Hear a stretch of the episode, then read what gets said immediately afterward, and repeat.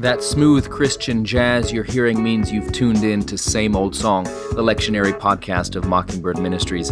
I'm your co host, Aaron Zimmerman. I'll be joined by Jacob Smith as each week we break down the lectionary readings for the upcoming Sunday to give you something to think about, and if you're a preacher, to give you something to preach about, and no matter who you are, to give you a connection to the never changing message of God's grace for actual people like you unzip that monogrammed faux leather Bible carrying case and cover, pull up a chair, and let's dig in.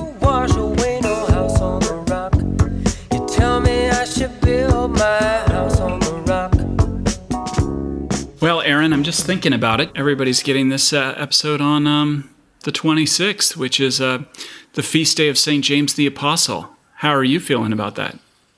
Well, I'll be celebrating the feast day of Saint John, Saint James the Apostle. Um, I think I'll be in uh, uh, Stockholm, if uh, if I remember correctly. Really? Um, that's how we're sort going of ending the, our. You going to the ABBA Museum? At the end of our sabbatical. What's that? Going to the ABBA Museum?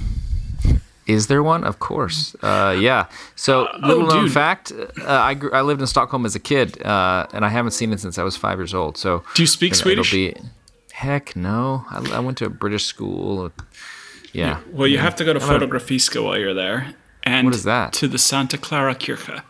So great, great. I know places. the second one is. What's the first one that you said? Fotografiska is like the fancy pants Swedish photography museum that's uh, okay. in Stockholm, Tallinn, Estonia, and New York City. So right next to actually Calvary St. George's. So Hey, okay. Well, there you go. Let's end with the travel recommendations for yeah, Scandinavia, yeah. and uh, let's jump in as we are now. Uh, um, the first Sunday in August is coming up, so this is the tenth Sunday after Pentecost, and uh, as we're you know we're really now getting into the the deep days of summer where people are kind of wishing for fall. My prayer as we record this uh, in May of 2021 is that when people are listening, um, vaccinations will be uh, widely and easily available, not only in this country for all ages, but around the world. And uh, so hopefully headed towards a fall that will be more hopeful than the last one. So yeah. Uh, as we as we look at it, we're going to be seeing uh, readings in 2 Samuel chapter 11 as we now continue the story of David and Bathsheba and this telenovela style situation here Boy, this is, in the palace in Jerusalem. Uh, we're going to uh, then move into continue with St. Paul and Ephesians 4, uh, where we get into some of the things uh, where Paul is now going to kind of do the, based on all the love and the gospel that he's been talking about. Now we get into so what does this look like? Yeah, yeah. what does this look like? And then uh, and then continue in John six as we will be in the sixth chapter of John. Geez, John, do you think you could divide it into a few more chapters? Uh, mm-hmm. The longest chapter ever, John chapter six. Uh, so that's where we are. So let's dig in, uh, starting back with King David, picking up where we left off. Meanwhile, in Gotham City, David has killed Uriah by sending him to the thickest part of the battle so that he would surely die, so that this he would is never like a find telenovela. Out. Yeah, I know, I know. So, uh, mentiras means lies in Spanish. Mentiras. Okay, so by the way, do you know there is a telenovela about like a soccer player that died and like he's in heaven now, but he kind of still interferes in earthly affairs and no. anyways, it's amazing. they are they are bizarre. I like um, what is uh um my favorite one that I was using to practice getting ready for my Spanish. El la tierra de mi padres or something like that. It's just uh, it's so funny. Uh, I I've been to Mexico a lot, and I don't think I've anybody ever seen anybody that. I mean, I'm, my mom's Mexican. I don't think I've ever seen anybody in Mexico that looks or lives like anybody in the telenovelas. Maybe I haven't been to the right places. Mm. But man, if you had a life like that, uh, I don't know. I just, pretty, pretty I would, exciting. I would love to dress like that for like a day or two. You know, like the, like a leather uh, cowboy shirt, uh, buttoned, uh, buttoned only like midway, and then um, clearly I'd need to be in a size, you know, 38 pants, but uh, I'd be wearing a size 32 with a giant buckle and a black hat. There you go. And have a mustache. And anyway. Well, uh, we're not. E- I mean, gosh, let's. Uh, anyway, let's, but let's, let's, let's get back to Uriah. Boundaries, discipline. Let's stick to the text. Okay. That's right. That's right. Second, Second Samuel. Uh, so yeah, the the Uriah is dead Bathsheba is pregnant with David's child. Uh, mm-hmm. Uh, the king is involved deep into a scandal, and he thinks he's covered it up. Yep. He thinks that uh, only a few people know what he did with Uriah and they're uh, cool with uh, and it. He's, what he's trying to do is get Uriah dead quickly so that he can have this whirlwind romance with Bathsheba in public, bring her into the palace, and make it look like the child that they've conceived is sort of within the legitimate. proper time frame. Mm-hmm. Yeah, mm-hmm. it's sort of like rush into City Hall as quickly as possible after you get the negative, preg- the positive pregnancy test back, but uh, and also killing somebody along the way uh, to make sure uh, you don't get in trouble.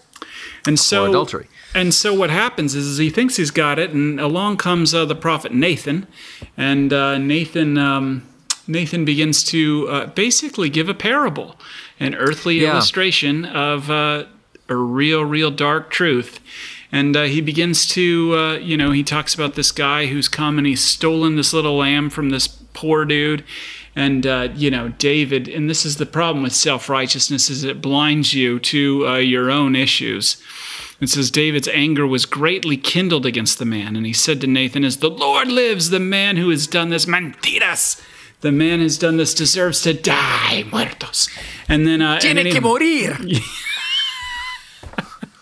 And then anyway, so um, and uh, you know we're going to restore this lamb uh, fourfold, and then anyway, Nathan in total telenovela fashion goes, You're the man!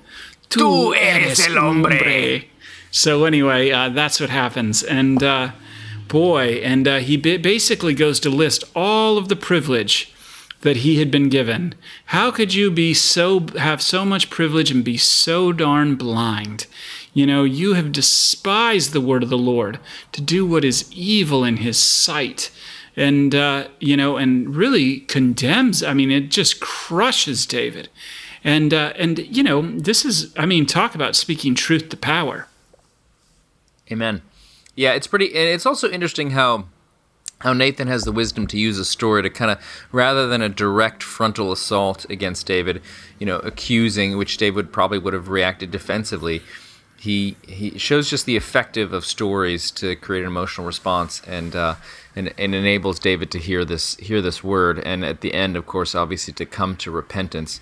Um, and uh, and there's there's results. There's I mean the actions have consequences. And he says, you know, thus says the Lord, I will raise up trouble against you from within your own house, and your wives are going to go to your neighbors, and all this sort of stuff. Um, this is a way of describing what, in, in sort of using theological language, um, what happens in a family when there is deception and secrets and dysfunction and uh, self-absorption and, and all of that because um, you know david's family is dysfunctional and it's going to have consequences across generations. I mean absalom and beyond. So um, so and david does realize the realize his wrong. And and you know as we're going to see later on he does repent and all that. But but this is um, the the the mistake on this would be to um,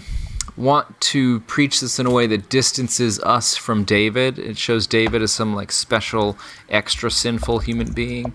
Um, the thing that David does here, we have all done. We have all, in big and small ways, done things that are against our own principles, rationalized it in our own head, covered our tracks, and are carrying these secrets around with us. Um, and they absolutely have uh, consequences in our lives every day. Um, there's that uh, lady who operates Craigslist Confessional. It was just mentioned again on the Mockingcast recently. Uh, um, while you're listening to this, this will be the Mockingcast that came out way back in like late April, early May of 2021 but um, a woman who offered to just listen to people's stories. She put on Craigslist for free. I'll listen to whatever you want to tell me, and just all these people unburdening all these secrets they have for hours and hours on end. It turned into a book, and then like it's kind of her job. But um, the the there's not a single person who, on some respect, has not had a David-like experience of doing something, covering it up, and maybe getting caught, maybe not getting caught yet. Um, but we don't preach this in a way that's like judge judgy. We preach it in a way that says this is the human condition. This is what Paul is talking about um, in Romans about everybody falling short of the glory mm-hmm. of God. um, and uh, Jesus Christ being rich in His grace towards towards all. Anything yeah. you would add to this? Well, yeah, I mean, I would I would say everything, but um, even in the midst of this like horrible, horrible thing, yeah. Um, uh, David knew who his God was, and that his God was uh, one, the God who forgives sins. And you know, and that's you know that is, I mean, confession doesn't come about when you think that God uh, is holding the sword of Damocles over your throat. You know what I mean? Um, yes, mm. the, this this act had ramifications, but in the end, David knew because of the promise that he had been given earlier that um, that God was will redeem the whole thing. And if you preach this text, try and go to Psalm 51 because this is the psalm that uh, David wrote in light of everything that had happened here. And you know, and he writes, um, Have mercy on me, O God, according to your loving devotion. According to your great compassion, blot out my transgressions. Wash me clean of my iniquity, and cleanse me from my sin. For I know my transgressions, and my sin is always before me.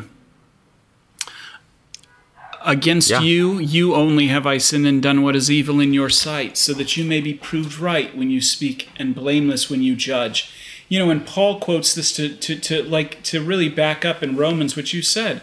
Uh, all of us, uh, there is a David inside all of us, and um, but never forget um, David's greater son has died for um, us sinners, uh, has died for us adulterers, has died for us murderers and uh, by his death has blotted out all of our sins, all of our transgressions, and has washed us clean.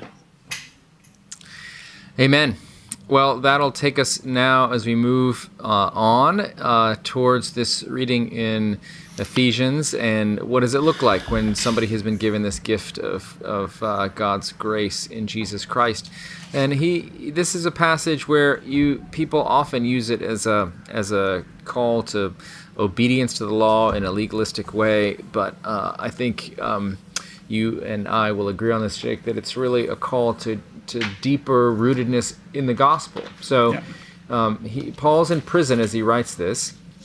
And he says, I, therefore, prisoner and Lord, beg you to lead a life worthy of the calling to which you've been called. Now, what does that mean? So, um, we tend to think of sin in individualistic terms, and so we think that a life worthy of the calling is to be individually clean, um, not sinning, no evil thoughts, no uh, spending sprees on materialistic items, um, no cuss words, no porn, no all those things. And again, to the extent that those things are destructive and bad, yeah, I mean, that is a part of it. But what's interesting is that what he, he then describes what it looks like, and he doesn't talk about any real individualistic sins. He talks about things about how we live in community. Um, patience, and bearing with one another in love. Humility, gentleness, patience, which you can only display in community. You can't be humble by yourself. You can't be gentle by yourself. You have to be gentle to someone. You have to show humility to someone. You have to be patient with someone. And he says, bearing with one, or, one another in love. So just being for, forgivers like you have been forgiven. Uh, and by the way, again, the only way you do that is to remember the hope of your calling one Lord, one faith, one baptism, and that each one of us has been given grace. Yeah. Um, so he wants you to get more rooted in grace and let grace be the thing that shows itself in your life. That's what it means to live a life worthy of the calling, to get deeper and deeper connected to the gospel, in and then that that expresses itself in how you treat other people. Yeah, and uh, you know, and it's it is. I think that's an important thing to do, say, is that it is the same gift. You know, it's it's the gift of Jesus uh, the mm. gift of His love, the gift of His mercy, uh, the gift of His grace, um, and that which uh, leads some to be called to be apostles, the sent out ones, some to be prophets, those who speak the word of God, preachers, or in other words, evangelists, some pastors and teachers. But it's all for a very specific purpose, and um, and uh, it's to equip the saints, build up the body.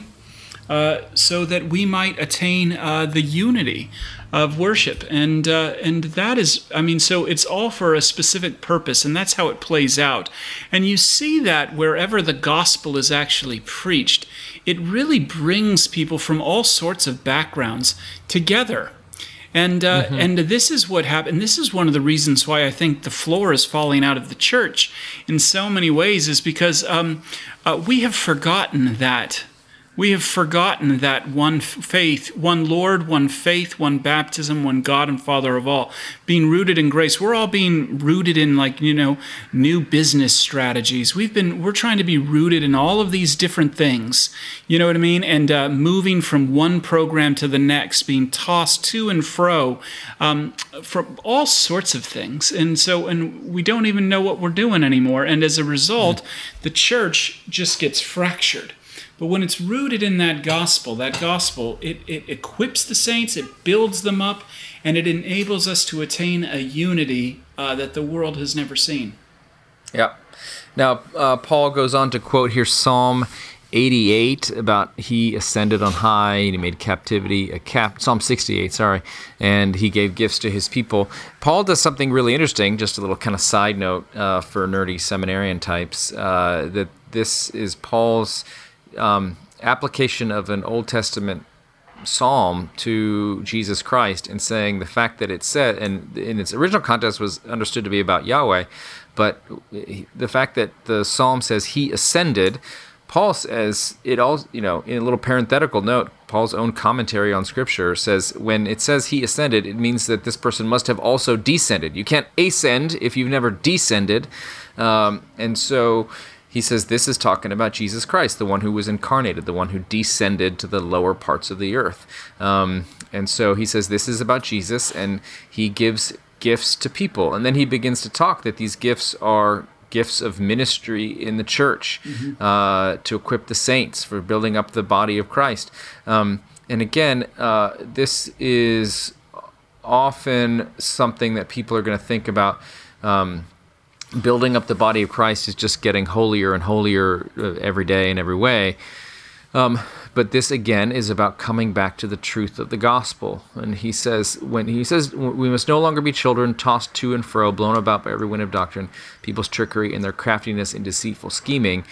But speaking the truth in love, we must grow up in every way into Him who is the head, into Christ. Now, again, we read this so moralistically. Speaking the truth in love has come to mean telling somebody you know that they need to get their act together. I'm glad um, you're touching you're on a, this. It's so good. You're a better Christian than they are, and they need to be as good of a Christian as you are. I've noticed there's some flaws in your life, Jake, mm-hmm. and I'd like you to correct them. And let me now quote the Bible to you to tell you to stop doing those things. I'm Every time somebody came to me and said, I want to speak the truth in love to you, I reached for my holster.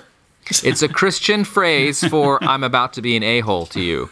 Uh, and you better back away. You leave the room quickly if anybody ever says, I'm going to speak the truth in love. Because what this means in context, he's saying, don't be a child tossed to and fro by wind of doctrine, meaning pe- people who are coming in and undermining the gospel. Because this was always Paul's. Uh, uh, challenge in ministry. He would preach the free grace of God, and people would come in and say, Actually, there are a few things you have to do. Um, starting with circumcision. Now, do you have a sharp knife? Yeah. And so um, this was always Paul's problem. People always wanted to add things to the gospel Jesus plus something else. And so he says there's always going to be people that are come along and try to do that, but you have to speak the truth in love and grow into Christ, which means you have to continue to speak the truth of the gospel to yourself and to other people that they are forgiven, they are freed, and there's nothing that they can add now to the completed work of Christ on the cross. That's what it means speaking the truth in love, not telling people how to better organize their time, uh, manage their money. Aaron. Um, yeah, well, I mean, I could do with some both of those things, but but I, Anyways, yeah, and and it's in that speaking the truth in love. What what is the truth in love but the gospel, the good news of the gospel? Amen. That becomes the enabling word by which we grow up in every way into Him who is the head. You know, you want you want people to mature. You want people to grow in their faith. You don't give them law. You don't crush them. You uh, give them the good news of God's grace. Amen. Well, uh, speaking of good news, let's see what Jesus is up to in John chapter six. So he has uh, he's he's fed five thousand. Uh, yeah, he's walked on he's water. Walked, he's fed, but let's just go. But emphasize that he has fed five thousand people uh, with uh, five loaves and a couple of fish. And it was more people because five thousand was just the dudes. The yeah. women and children were like even more. And he's just walked on water and the people i mean i love this. They're just kind of like wait what? Rabbi when did you come here? You weren't in the boat with what? us. You know so um, you, strat- you subtract all the other options. Well he clearly walked on water to get here. And so um, you know so i mean but that you have to understand those two things plus all the other miracles he's been doing in order for you to understand uh, kind of the dialogue that's about to take place yeah, so the people say, uh, well, Jesus first, he doesn't answer their question. That's typical Jesus. They're like, when did you get here? Which couldn't be less important. It's the least important question you could ask Jesus if you saw him. Uh, like, Jesus shows up in your bedroom. It's like, oh, did you come in the front door? did you come in through the garage? It's like, this doesn't matter, but they ask it anyways um, he's I guess he's caught them off guard, so they ask like those nervous questions. Yeah, um, but and but he cuts right through it, and he's like, "I know why you're looking for me, and it's the wrong thing. You're yeah. looking for me not because you saw the signs, but because you think I'm an all-around wonderful entertainer. You know, you, you ate you your ate, fill you of, ate of bread, and you're hungry again. Here we yeah. are, you know. And so he says." I love this so pastoral. Do not work for food that perishes, but for the food that endures for eternal life, which the Son of Man will give you. Like, come to me. Mm-hmm. And, and, then they Son ask him the key that, question. It's that, that title, by the way, of the, the from the book of Daniel, kind of the, the messianic one who was coming from mm-hmm. God. Anyways, yeah. So but go ahead. Jake, then they're sorry. like, well, okay, but um, you know, what must we be doing to perform the works of God? And Jesus answers them quiet times. Speak the truth in love to your annoying roommate. You know, uh, all of these things. And he, no, he says, this is Approved the work. music, Michael W. Smith, Amy Grant. yeah. All Hillsong recordings. Be an amazing, wonderful community organizer.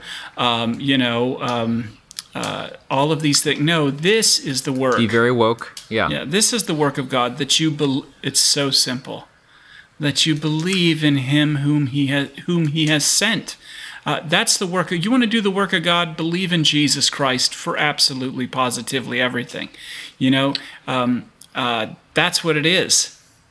And, and, by the way, this is a hermeneutical key that yeah. unlocks so much of the gospel because so many different places, as well as in the gospels themselves, in John's gospel, in the synoptics, uh, which means Matthew, Mark, and Luke, in the letters of St. Paul, there's going to be so many places where it says, like, you know, keep God's commandments, follow the commandments, or whatever.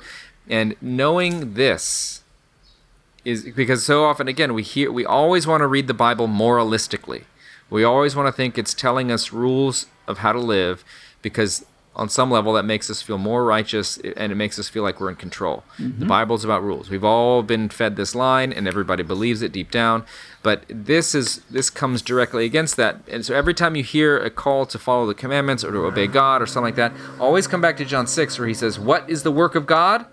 That you believe in him who he sent. Mm-hmm. Cling to Jesus uh, so, and and what he's done for you. So, but remember, he fed them. He's just walked on water. He's been doing a lot of things. And they say to him, What sign are yeah. you going to give us then so that we may see it and believe you? Well, first of all, you can't see it, you got to hear it. But what work are you performing? And then they give him the zinger, you know. Our ancestors ate the manna in the wilderness, you know, uh, for 40 years. And then here, this is my favorite response to Jesus. Very truly, I tell you, it was not Moses who gave you the bread from heaven, but it was my Father who gives you the, the true bread from heaven. Um, for the. Um, oops. Um, I missed I missed that. I think that's in another part, but he's like they all ate their fill of the manna and still died. So anyway, I got ahead of myself. Um, but um, yeah, I'm a little embarrassed. But anyway, um, it's okay, Jake. Your brain is so full of scripture. Yeah, that we can't fault you for the Holy Spirit bringing to mind another verse. It's totally fine. okay. So anyway, but so uh, um, our ancestors ate the manna in the wilderness, as it is written. But this is the point that the manna in the wilderness was never about just simply the manna in the wilderness. It was to point them to Jesus. Jesus was that manna in the wilderness. Jesus, you know, um, what is manna? You know, what is it? He is that free bread given to you. And this is the gift, the true bread from heaven. For the bread of God is that which comes down from heaven and gives life to the world. And it's still giving bread. And this this account, they say, Sir, give us this bread always in which he says, Ego eimi, hearkening back to that Exodus moment. He says, you know, when, when Moses says, Who shall I say that your I am sent you? He ties that in, I am the bread of life. And whoever comes to me will never be hungry, and whoever believes in me will never be thirsty. And a lot of people don't realize it. this is this is the beginning of the renewal movement because Peter had a guitar and they started singing, "I am the bread of life." I actually love that song, dude. It is great. It is organists hate it because the meter is totally crazy and uh-huh. it's hard to play. I but love yeah, it. I'm always like, dude, put that zinger in. Uh, and I will raise them up. Um, the thing that is uh, really wonderful here is how terrible the human beings are in this story. Yes.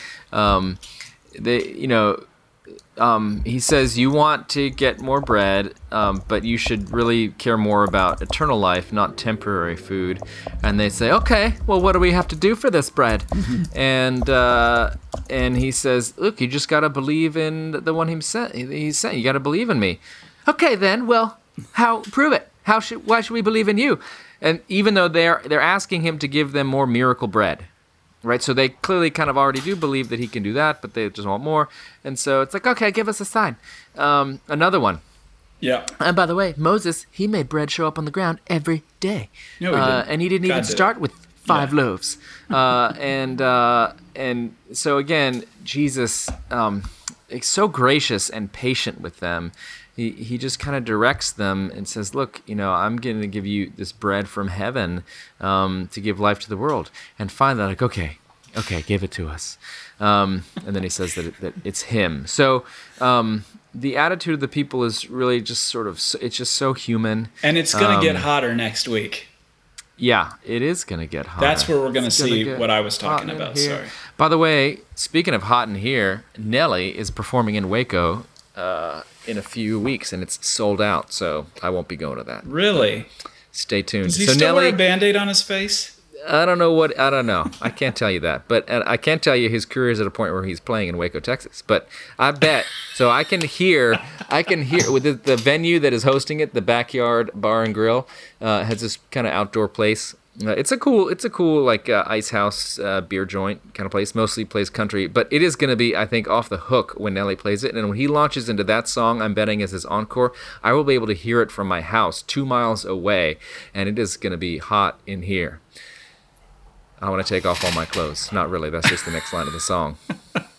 That's Since good. Some of our listeners are not familiar with Nelly's oeuvre. Okay, so. Uh, that I think we've we've gone I mean, off track when enough. you when you took it to Nelly, and uh, uh-huh. we were in the novellas. Uh, this is the biggest. Whoa, um, Nelly. Yeah, what what could be the title of this particular episode? The distracted episode, or something like that. I don't know. Te- Telenelli Vela. Anyways, uh, yeah, John six. The work of that that God wants is just that you trust in Jesus and rest in Him. Yeah. Uh, and that, and that's what Paul wants you to come back to again and again. To come back to the gospel, come back to the love uh, that you have. This is what um, this is what the Christian life is about. And so and I think that'll do it. Unless, and this and this tremendous kindness leads to repentance, like we see in uh, His servant right. David. So that's right. Amen. Well, that'll do it for uh, this first Sunday in August, and uh, and uh, yeah, we'll see you next week. Keep it hot. Somebody's looking, somebody cares, somebody wonders what you're doing today. You know, we crucified him, buried him, but three days later, well, the stone got rolled away. Yes, Thanks for listening to Same Old Song. Hope you found some gospel nuggets for the pulpit or for your life. If you like what you heard, leave a review or rating in Apple Podcasts. Dave Zahl will be sad if you don't. Thanks to TJ Hester for audio production, and remember to keep that Bible by your bedside, ready to rock and roll.